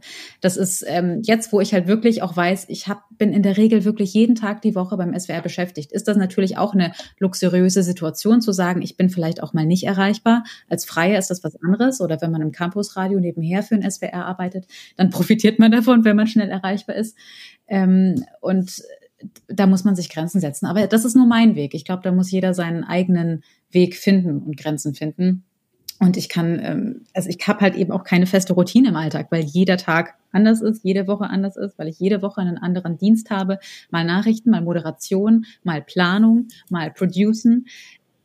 Da, da muss man sich, glaube ich, gerade im Privaten feste Routine oder Ankerpunkte schaffen. Und bei mir ist es zum Beispiel dann halt auch äh, der Sport. Ja. Journalismus ist im Jahr 2020 ohne aktive Social-Media-Bespielung eigentlich ja kaum vorstellbar. Äh, Dario, wie gehst du denn mit so einem Selbstvermarktungsdruck um? Ja, also es gehört auf jeden Fall mit dazu. Ich meine, wir vermarkten jetzt nicht im klassischen Sinne irgendwie einzelne journalistische Geschichten, ähm, sondern wir haben einfach gelernt, dass es extrem wichtig ist. Äh, wir hatten, wie gesagt, die Idee schon vor drei Jahren oder so für Buzzard, schon länger auch und ähm, haben halt gemerkt, dass wir tatsächlich erst irgendwie eine Redaktion möglich machen können, wenn wir ganz viele Leute herantreten und denen von der Idee erzählen. Und ähm, äh, als Journalist hat man ja immer so ein bisschen Vorbehalte, das irgendwie viel zu machen, aber ich habe einfach gemerkt, es gehört einfach dazu. Also ich meine, ähm, ich bin jetzt selber nicht der Mensch, der irgendwie unglaublich gern Marketing macht. Das ist nicht so mein Lieblingsding. Aber ich glaube, ähm, es ist super wichtig, mit Leuten in Austausch zu treten und ihnen so viel wie möglich von den eigenen Projekten der Idee zu erzählen, wenn man irgendwie ein neues Projekt starten will, weil dadurch gewinnt man ja dann auch wieder Freiräume. Also dadurch konnten wir jetzt irgendwie eine Redaktion aufbauen. Prinzipiell denke ich, ähm, muss man auch Social Media natürlich als das sehen, was es ist. Es geht nicht nur darum, irgendwie Inhalte zu distribuieren, sondern auch ähm, es ist ja auch ein tolles Tool, irgendwie, um mit einer Community gemeinsam in Austausch zu treten und irgendwie zu erfahren, was Leser oder Leserinnen über Geschichten denken. Man kann es ja auch nutzen, um zum Beispiel Crowdsourcing zu machen und irgendwie herauszufinden, okay, gibt es irgendwie in meinem Leserkreis Leute, die sich mit denen den Themen schon beschäftigt haben? Komme ich da vielleicht irgendwie an spannende neue Ideen oder ähm, gerade zum Beispiel Krautreporter, die ja auch ein Online-Medium in Deutschland sind, die machen es ja auch viel, dass sie dann zum Beispiel auch ähm, Recherchen versuchen zu crowdsourcen und über Social Media an, an Informationen versuchen zu kommen oder an Ansprechpartner. Also ich glaube, man, man muss offen dafür sein, man sollte offen dafür sein. Äh, man sollte aber auch kritisch bleiben, glaube ich. Und äh, nicht nur denken, wenn man jetzt irgendwie einen Tweet raushaut, der irgendwie viel geliked wird, äh, dass es deshalb jetzt irgendwie journalistisch äh, eine große Leistung ist oder so. Ähm, man muss natürlich sich damit auseinandersetzen, dass Social Media und die Art und Weise, wie Social Media funktioniert, ähm, ja, natürlich irgendwie polarisierende Statements äh, besonders belohnt. Ähm, also das, glaube ich, ist auch kritisch und das sollte man als Journalist auch immer weiter kritisch sehen, dass man nicht irgendwie in diesen, ja, irgendwie auf diesen Dampfer kommt, dass man nur noch Clickbait macht. So. Ja, ja, auf jeden Fall. Ähm, wie geht es denn den anderen? Habt ihr auch so einen Selbstvermarktungsdruck oder empfindet ihr das auch ähnlich wie Dario oder ganz unterschiedlich? Ja, also bei uns ist es schon so, dass äh, Social Media dazugehört, aber tatsächlich äh, nutze ich als Angestellte das nicht zur Selbstvermarktung in dem Sinne, sondern um unsere Formate zu promoten. Und äh, ich sag mal, wir reden da jetzt von softerem Journalismus. Also das ist dann beispielsweise für unsere Tierformate eine Instagram-Seite, wo wir darüber aufklären, welche ja, Spielzeuge für Nager gefährlich sein können und wie man da aufpassen sollte. Also das ist natürlich äh, jetzt nichts Politisches in dem Sinne, aber eine Aufklärung, die natürlich auch nicht minder wichtig ist. Also wir wollen ja nicht, dass sich der Hamster in seinem Hamsterrad äh, verheddert und sich das Bein bricht. Ähm, das heißt, auch sowas gehört dazu. Und ähm, ja, ich finde schon, dass man da eine gewisse Verantwortung hat, da auch präsent äh, zu sein und eine andere Zielgruppe eben auch nochmal zu erreichen. Finde aber auch, dass man gerade bei Social Media sehr vorsichtig auch damit umgehen muss, weil häufig fällt das zum Beispiel bei uns, die jetzt auf Fernsehen spezialisiert sind, so ein bisschen hinten über und ähm, dann postet man auch schnell mal was, wo man hinterher denkt, oh je, das war jetzt vielleicht nicht so ganz äh, korrekt. Also da äh, darf man auf jeden Fall nicht weniger gründlich vorgehen und nicht weniger Arbeit reinstecken. Ähm, ich denke, es kommt, es kommt so ein bisschen darauf auf die Perspektive an. Als äh, Medium kann ich das absolut verstehen, ähm, dass man das, dass man das machen muss. Äh, als Journalist muss man sich auch aus meiner Sicht damit auskennen. Auch wenn man, ähm, wie ich jetzt eher reiner Radiomensch ist, ist es wichtig ähm, zu verstehen, wie das Ganze funktioniert, das auch anwenden zu können, weil das immer wichtiger wird. Die Formate, die zum Beispiel beim WDR entwickelt werden, sind ganz oft reine ähm, Social-Media-Formate, ein Instagram-Account, ein YouTube-Kanal, wie auch immer, Podcasts natürlich, wenn man die zu Social Media zählen will. Das auf der einen Seite, es ist sehr wichtig, sich damit auseinanderzusetzen, sich da Kompetenzen anzueignen. Die andere Seite, ob es wichtig ist, ob dass man selbst als Privatperson sich über Social Media versucht zu profilieren und sich zu einer Art Marke oder sowas aufzubauen, das äh, sehe ich sehr kritisch. Das wurde uns ähm, auch im Studium seit 2008 die ganze Zeit eingetrichtert. Da kamen dann irgendwelche deutschen Social Media Gurus und haben erzählt, ihr müsst zur Marke werden und das Medium zählt nichts und nur der Journalist an sich oder die Journalistin an sich zählt in Zukunft was und äh, die Anzahl der Follower ist auf jeden Fall euer ist eure Währung und sowas. Das ist Bullshit. Sorry, aber ähm, das sind Leute, die Geld damit verdienen, durchs Land zu reisen und äh, jungen Leuten Panik zu machen und zu sagen, ihr müsst auf jeden Fall diesen Weg gehen, den ich gegangen bin und es gibt keinen anderen. Und im Endeffekt äh, ist ganz viel, was da passiert, ist Quatsch, den kein Mensch braucht. Das ist dann irgendwie in der linken Medienblase, ist das ein, ein Wetteifern darum, wer es irgendwann mal schafft, von Sascha Lobo geretweetet zu werden oder sowas. Auf der anderen Seite geht es dann äh, eben um andere Leute, da geht es dann äh, vor allem darum, wer das krasseste raushaut den Diskurs sehe ich da oft nicht und das Ding als Marketing zu sehen, das kommt sehr darauf an, für wen man arbeiten will. Wenn man ähm, ähm, wie Astrid und ich jetzt ähm, für öffentlich-rechtliche Radiosender arbeitet, dann ist denen relativ egal, ob ich einen Twitter-Account habe und wenn ja, wie viele Follower ich da habe. Da geht es darum, was habe ich bisher an Arbeit abgeliefert, wie gut kann ich das, was von mir verlangt wird, machen?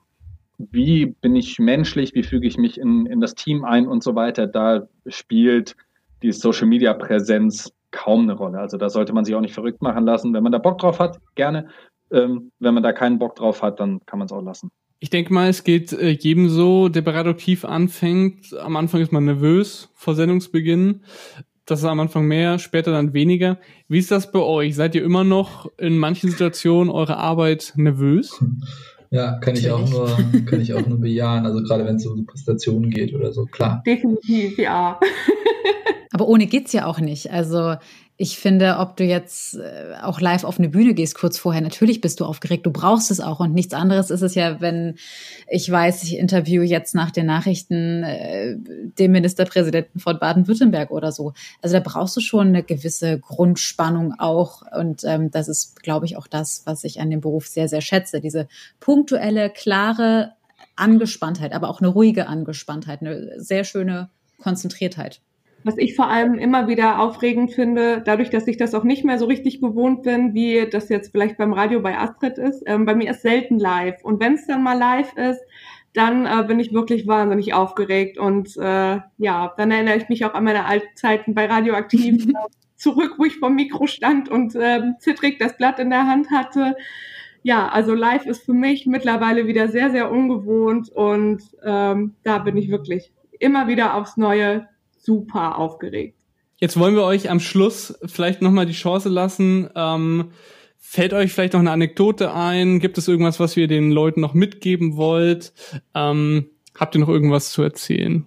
Also was ich gerne sagen würde, ist, äh, was ich total wichtig finde, ist, ähm, ja, sich zu vernetzen. Also ich habe mal ähm, damals in Mannheim tatsächlich auch ein ganz tolles Jobangebot über Xing bekommen, weil ich unter anderem beim Campusradio war und äh, mein äh, Arbeitgeber das sehr spannend fand. Und äh, ja, würde auch weiterhin sagen, ähm, ja, legt euch ein Xing-Profil an, legt euch ein LinkedIn-Profil an, scheut euch nicht davor, ähm, das Campusradio da auf jeden Fall mit anzugeben als äh, ja, ähm, Arbeitstätigkeit, weil ähm, da lernt ihr eben die redaktionelle Arbeit total gut. Und ähm, das darf man nicht unterschätzen, weil da hört man eben oft doch, wo gibt's noch was und eben auch, äh, was gibt es vielleicht noch für Möglichkeiten abseits der klassischen Volos, von denen man schon gehört hat. Ähm, Ideen wie Startups oder sich dazu vernetzen, um äh, rauszufinden, wie geht das eigentlich, wie habt ihr das geschafft mit der Gründung und habt ihr da Tipps? Also auf jeden Fall keine Angst davor, sich zu vernetzen und Anfragen auch an Leute zu schicken, die äh, vielleicht schon weiter sind als man selbst, um sich da nochmal ein bisschen Input abzuholen. Ja, voll. Also hier auch nochmal die Einladung an alle, die jetzt hier zuhören. Also wer irgendwie Fragen zu, zur Gründung hat oder zu irgendwie Journalismus Startup zu gründen oder in der Medienbranche irgendwas zu gründen, kann sich auch gerne nochmal an mich wenden. Ich weiß nicht, ob im Infotext irgendwie, also ich kann ja gerne meine E-Mail oder so nochmal angeben. Ähm, das äh, freue ich mich auf jeden Fall jederzeit. Und ich würde aber auch allen mitgeben, so was wir am Anfang auch schon gesagt hatten und Astrid, was du auch nochmal erwähnt hast, ähm, ist schon auch so ein bisschen mein Eindruck gewesen von den Stationen, die ich davor gemacht habe in klassischen Medienhäusern. Es ist nicht so einfach, irgendwie eigene Formate tatsächlich platzieren zu können. Ähm, mhm. also nutzt ruhig die Zeit bei Radioaktiv, wo man das einfach mal so machen kann. Es ist ja wirklich wie in einem Startup, dass man einfach sagen kann, man macht es mal ein bisschen anders, um mal irgendwie verschiedene Ideen auszutesten und ein bisschen verrückt zu sein und ähm, vor allem auch irgendwie Spaß daran zu haben. Also ich glaube, das macht irgendwie radioaktiv am Ende auch so gut. Absolut. Äh, radioaktiv kann ein tolles Karrieresprungbrett sein, ein toller Einstieg in die Medienbranche. Es kann aber auch einfach nur Spaß machen und das sollte man nicht vergessen. Wer da reingeht und sagt, oh, das wird mein äh, neues, äh, das wird jetzt das Ding, was mir die, den Eintritt in die Medienbranche bringt, der ist, glaube ich, aus den falschen Motiven da. Man sollte da rein, weil man Bock drauf hat, nach einer Schneckenhof-Party besoffen Sendung zu machen. Ja, und ich würde auch nochmal sagen, auf gar keinen Fall entmutigen lassen. Also auch ich gehöre zu denjenigen, die damals beim SWR-Volo äh, nicht genommen wurden. und äh, das ist auch gar nicht schlimm. Und vielleicht ist es manchmal auch ganz gut, weil es nicht die richtige Zeit oder vielleicht doch gar nicht der richtige Job ist oder so. Aber nicht entmutigen lassen, auf jeden Fall weiter probieren. Und es gibt sehr viele Möglichkeiten. Absolut, absolut. Weil wenn ich drüber nachdenke, als ich mich das zweite Mal beworben habe, war ich auch einfach schon, schon weiter. Ich war gefestigter. Ich wusste einfach mehr, wer ich bin und auch was ich kann. Und ich glaube, daher war es nur absolut richtig, dass es nicht im ersten Anlauf geklappt hat. Ja.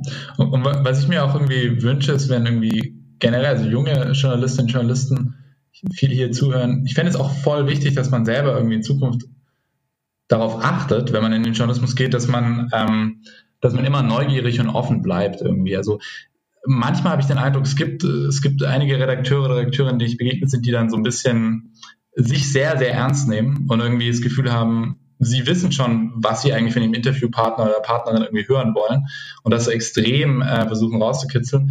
Ähm, ich würde mir wünschen, wenn, wenn alle, die hier zuhören, einfach ja, diese, diese gewisse Offenheit irgendwie beibehalten, um tatsächlich ähm, ja, mit so wenig vorgefertigten Meinungen wie möglich in Interviews zum Beispiel reinzugehen. Ja, glaub nie, ihr wisst schon alles. Das kann ich, kann ich nur unterstreichen. Und wenn ich vielleicht auch noch so ähm, zwei, drei kleine Tipps am Schluss hätte, dann wäre es zum einen, ähm, findet euch, wer ihr seid, wie ihr präsentiert, findet eigene Ideen und findet auch jemanden, der vielleicht auch in der Medienbranche ist, von dem ihr glaubt, der hat echt Ahnung, den mag ich, dem vertraue ich und äh, der kann mir auch regelmäßig Feedback geben und Tipps geben, von dem möchte ich die Meinung hören, weil man kriegt im Job auch ganz oft äh, ungefragt Meinungen.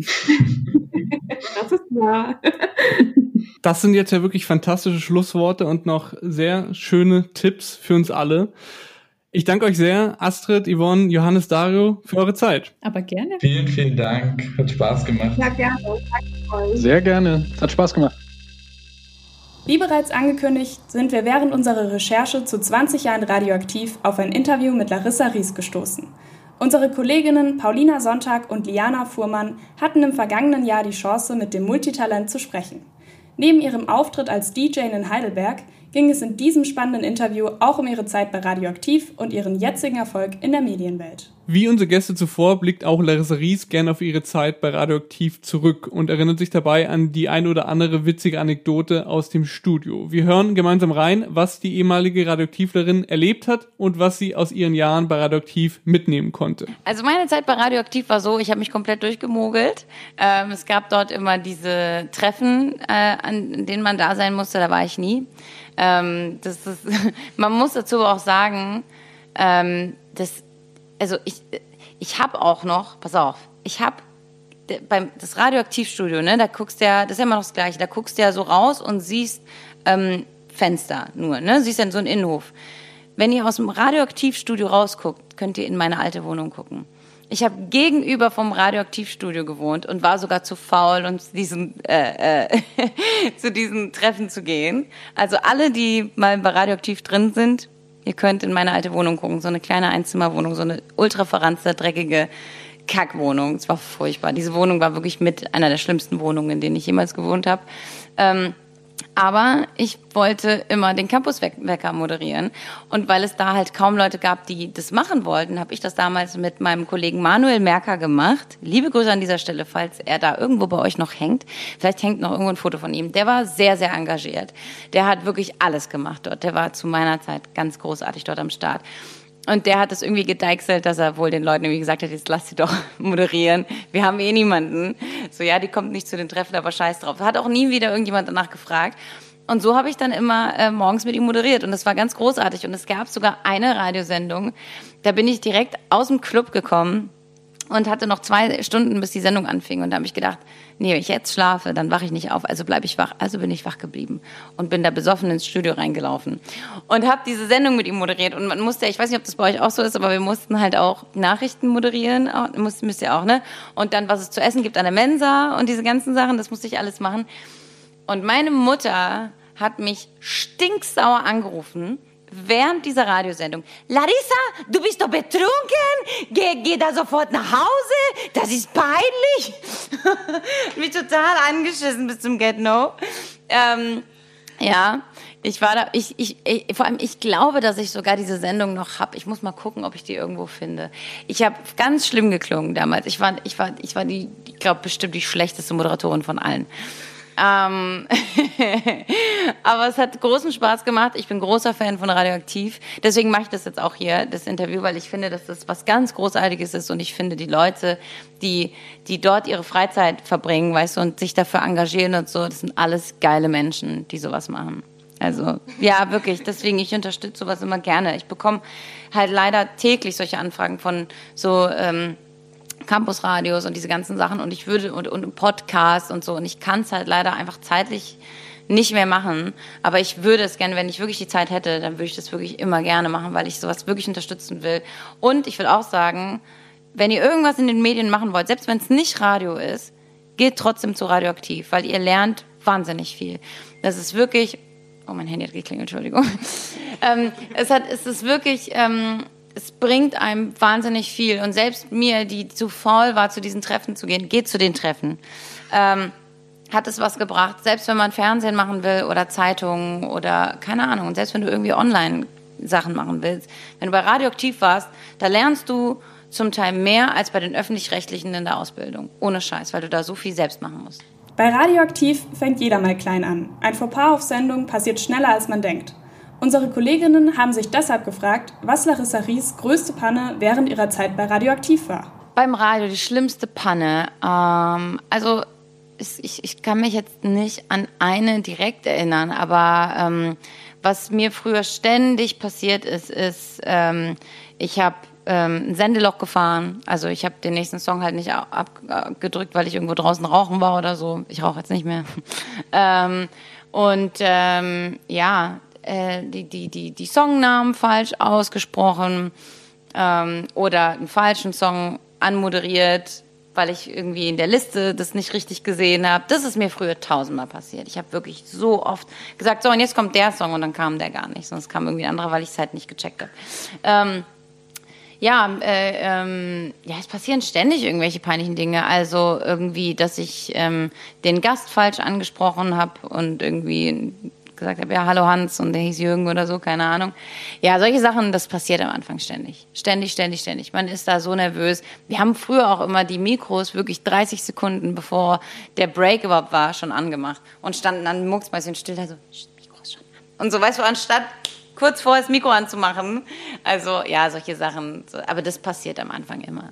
Also. Larissa Ries ist DJ, Moderatorin und war Ensemblemitglied beim Neo-Magazin Royal von Jan Böhmermann. Paulina Sonntag und Jana Fuhrmann haben Larissa Ries deshalb gefragt, ob man sich denn in so einem Satireformat kreativ ausleben kann oder ob es strikte Vorgaben gibt. Beides. Also ähm, beim Neo-Magazin ist ja so, am Anfang ähm, war ich ja dort auch Autorin und ähm, dann irgendwann war das aber, zeitlich hat es irgendwie nicht mehr so Sinn gemacht, weil ich einfach nicht Vollzeit dort als Autorin arbeiten konnte, weil ich halt einfach 20 andere Dinge hatte und vor allem, weil ich das Radio nicht sein lassen wollte. Da werde ich halt Radio aufgeben müssen. Ähm, und das war aber eigentlich ganz gut, weil ich so halt schon genau wusste, wer ist welcher Autor und wie arbeiten die. Und ähm, das kommt immer drauf an. Also ähm, manchmal sage ich denen, ich möchte gerne irgendwie zu irgendeinem Thema irgendwas machen oder die sagen zu mir, hey, wir wollen mal wieder eine Folge Ries mal Neo oder sowas machen. Aber ähm, da sind immer Autoren mit dabei und die machen das hervorragend. Vor allem den Max Bierhals, diesen Namen kann man sich merken. Das ist, finde ich, der beste Comedy-Autor, den es gibt. Ähm, der schreibt auch ähm, die ganzen Ries mal Neo-Dinger und so. Ähm, aber es ist eigentlich beides. Also ähm, es ist auch vor allem währenddessen passieren viele Dinge. Also wir haben eigentlich dann schon, also der Text steht dann schon immer und dann ähm, gehen wir mit diesem Text auch in die Produktion rein. Aber also vor allem wenn es live vor Publikum ist, wird oft mal der Text über den Haufen geworfen oder mal kurz vorher, weil Jan dann noch mal irgendwie eine Idee hat oder so und dann sagen wir, komm, wir machen es komplett anders. Also das ist eigentlich immer Teamwork, komplett. Und wie bist du dazu gekommen zum Neo Magazin? Es war tatsächlich so, dass Jan Böhmermann meine Radiosendung gehört hat ähm, und daraufhin mich auf Facebook kontaktiert, kontaktiert, hat, weil ich hatte damals halt kein Management und kein gar nichts und mich kannte niemand. Ich war halt einfach eine Radiomoderatorin. Und er hat gesagt, pass auf, wir suchen eine Frau fürs Ensemble. Willst du nicht mitmachen? Und dann habe ich gesagt, ja. Und dann haben wir uns getroffen äh, und haben darüber gesprochen. Er hat gesagt, pass auf, hier, so und so sieht es aus, du müsstest dann dann kommen und so. Und ich habe gesagt, ja, okay, ich mache gern mit, wenn Radio äh, nicht drunter leidet. Und er sagte, ja. Und ich gesagt, ja, und dann war es wirklich so ein Handschlag. Und er hat gesagt, so, pass auf, jetzt ist äh, 14 Uhr, wir können euch direkt ähm, in, den, in die Redaktion gehen, wir haben jetzt Meeting. Und dann bin ich am selben Tag noch mit in den Sender rein und ähm, saß direkt von Anfang an da mit dabei. Und das ist jetzt, glaube ich, schon dreieinhalb Jahre oder sowas her. Wir haben bereits bei unseren Gästen zuvor gehört, dass es bei einem Job in der Medienbranche durchaus nicht leicht ist, den Balanceakt zwischen Beruf und Privatleben zu stemmen. Wie Larissa Ries ihren Alltag organisiert und welche Tipps sie für ein gutes Zeitmanagement zusammengetragen hat, erfahrt ihr jetzt. Also ich bin der durchorganisierteste Mensch der Welt. Bei mir ist alles bis auf den bis auf die letzte Minute des Tages ist durchgeplant. Ähm, das wirkt auch manchmal bei Instagram nicht so, weil ich halt viel auf der Couch sitze. Aber das sind alles, also ich stehe morgens um sieben auf und dann geht's los. Und bei mir ist ja viel Arbeit ja auch von zu Hause. Ne? Also, keine Ahnung, so Sachen wie ähm, mein Merch, äh, da irgendwie äh, ähm, Dinge besprechen und, äh, und, und äh, vorausplanen und telefonieren und die Musik raussuchen, die ich mache. Das ist ja, es gehört ja auch viel dazu, dass ich ähm, zum Beispiel, ich gucke mir wahnsinnig viele Sets von anderen DJs an und gucke, was spielen die, was ist in, in, in Australien oder Neuseeland. Ich finde, das sind immer so die Länder, die sehr weit voraus sind, was Musik anbelangt. Ähm, und oder in UK oder so. Ähm, das sind alles Dinge, die, die, da muss ich nicht in irgendein Büro gehen. Das kann ich alles von zu Hause aus machen. Aber das ist sehr, sehr krass durchgetaktet. Also ähm, bei mir ist wirklich, also Organisation ist bei mir wirklich alles. Also ähm, ich weiß ganz genau, wo ich wann an welchem Tag bin, wie viele Stunden ich dafür habe ähm, und plane das alles durch. Und dann geht es. Ich habe einen Kalender, wo wirklich punktgenau alles aufgeschrieben ist. Jede Stunde, genau. Von dann bis dann mache ich das und dann bis, bis dann ist das. Und das ist auch wichtig fürs Privatleben, weil ähm, ich ähm, die Jahre, die, also viele Jahre nicht wirklich Privatleben hatte. Ich habe halt nur gearbeitet, nur gearbeitet, nur gearbeitet und war auch noch nicht so durchorganisiert wie jetzt. Und jetzt ist es so, dass ich auch wirklich ganz klar halte, an dem Tag mache ich nichts und dann versuche ich auch nichts zu machen. Und das funktioniert ganz gut. Bei mir hat der Tag sehr viele Stunden, weil ich halt früh aufstehe und spät schlafen gehe. Tatsächlich. Ja. Also Organisation ist alles bei mir. Alles ist durchgeplant. Alina, das waren jetzt viele verschiedene Einblicke aus verschiedenen Branchen und verschiedenen Zeiten. Johannes Zuber hat Einblicke in das Leben als freier Radiojournalist gegeben. Astrid Meinsold hat von der Arbeitswelt beim öffentlich-rechtlichen Rundfunk erzählt und Dario Nassal, wie es ist, ein Medienstartup zu gründen. Und Yvonne Blume hat zudem gezeigt, wie es bei der Formatentwicklung in einem privaten TV-Sender zugeht. Und natürlich haben wir unterschiedliche Eindrücke aus verschiedenen Zeiten bei Radioaktiv gewinnen können und wie sich das Mannheimer Campusradio damals angefühlt hat. Wenn ihr jetzt Lust bekommen habt, bei Radioaktiv mitzumischen, dann meldet euch einfach bei uns. Radioaktiv bietet als Ausbildungsradio für Studierende ganz verschiedene Möglichkeiten, sich zu engagieren. Egal ob Kultur, Sport, Musik oder Podcast-Ressort. Ihr habt die Chance, euch selbst in Radio- und Podcast-Formaten auszuprobieren. Und wenn ihr doch mehr Lust auf PR oder Eventplanung habt, dann haben wir auch dafür den passenden Platz meldet euch einfach per Direktnachricht auf Instagram oder Twitter bei uns oder per Mail an halbwertszeit.radioaktiv.org mit eurem Wunschressort und wir leiten das weiter. Das war's nun für diese Folge. Für Feedback, Kritik, Themenvorschläge und Anregungen erreicht ihr uns ebenso über die eben genannten Wege. Weitere Folgen von Halbwertszeit findet ihr überall, wo es Podcasts gibt. Zum Beispiel auf Spotify, Apple Podcast oder Deezer. Jeden zweiten Freitag kommt eine neue Folge heraus um, um auch die nächste Folge unserer Jubiläumsreihe nicht zu verpassen, in der Jonathan und Charlotte über die ersten wilden Jahre von Radioaktiv sprechen und darüber, wie sich das Campusradio von einem provisorischen Studio im Mensa-Foyer zum regelmäßigen Sendebetrieb entwickelt hat. Abonniert einfach Halbwertszeit in eurer Podcast-App. Weiter geht es dann in zwei Wochen. Wir freuen uns. Bis dahin eine gute Zeit.